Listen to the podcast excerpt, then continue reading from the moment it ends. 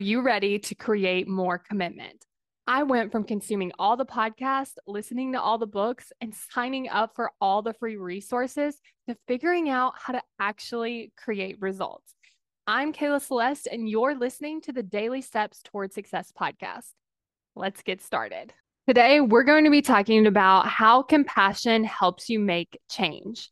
So, a lot of times when we want to change something, our brain immediately wants to start judging us it thinks that if we're mean to ourselves, then what will happen is we will change the thing.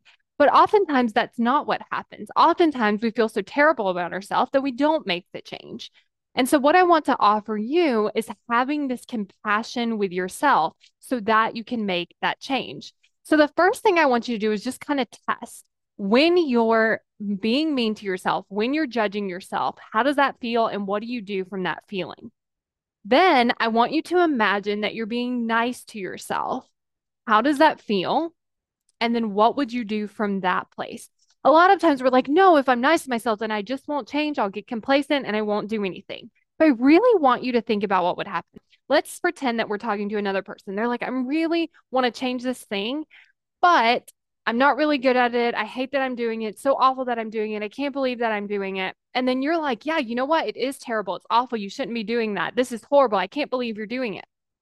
What do you think would happen to that person? They would start to feel worse. But this is what we're doing to ourselves. Our brain is presenting us with these things and these judgments, and then we're like piling it on top. And so, what we want to do is we want to show up to this compassion like, look, it's okay that you're doing this. You can figure this out. You can make this change. You can make this progress. It's going to be okay. Let me help you. When we show up to ourselves and other people in that way, they're more likely to make that change. So I want to offer you the opportunity to give yourself some more self compassion and then see what happens. And if you feel like, oh, I really don't think that's going to work, I just invite you to try it. Sometimes for me, I'm like, ooh, I don't know about something. I'm just like, you know what? I'm just going to try it for today, for tomorrow, for a week. And then I'll reevaluate because I can always go back to doing the other thing.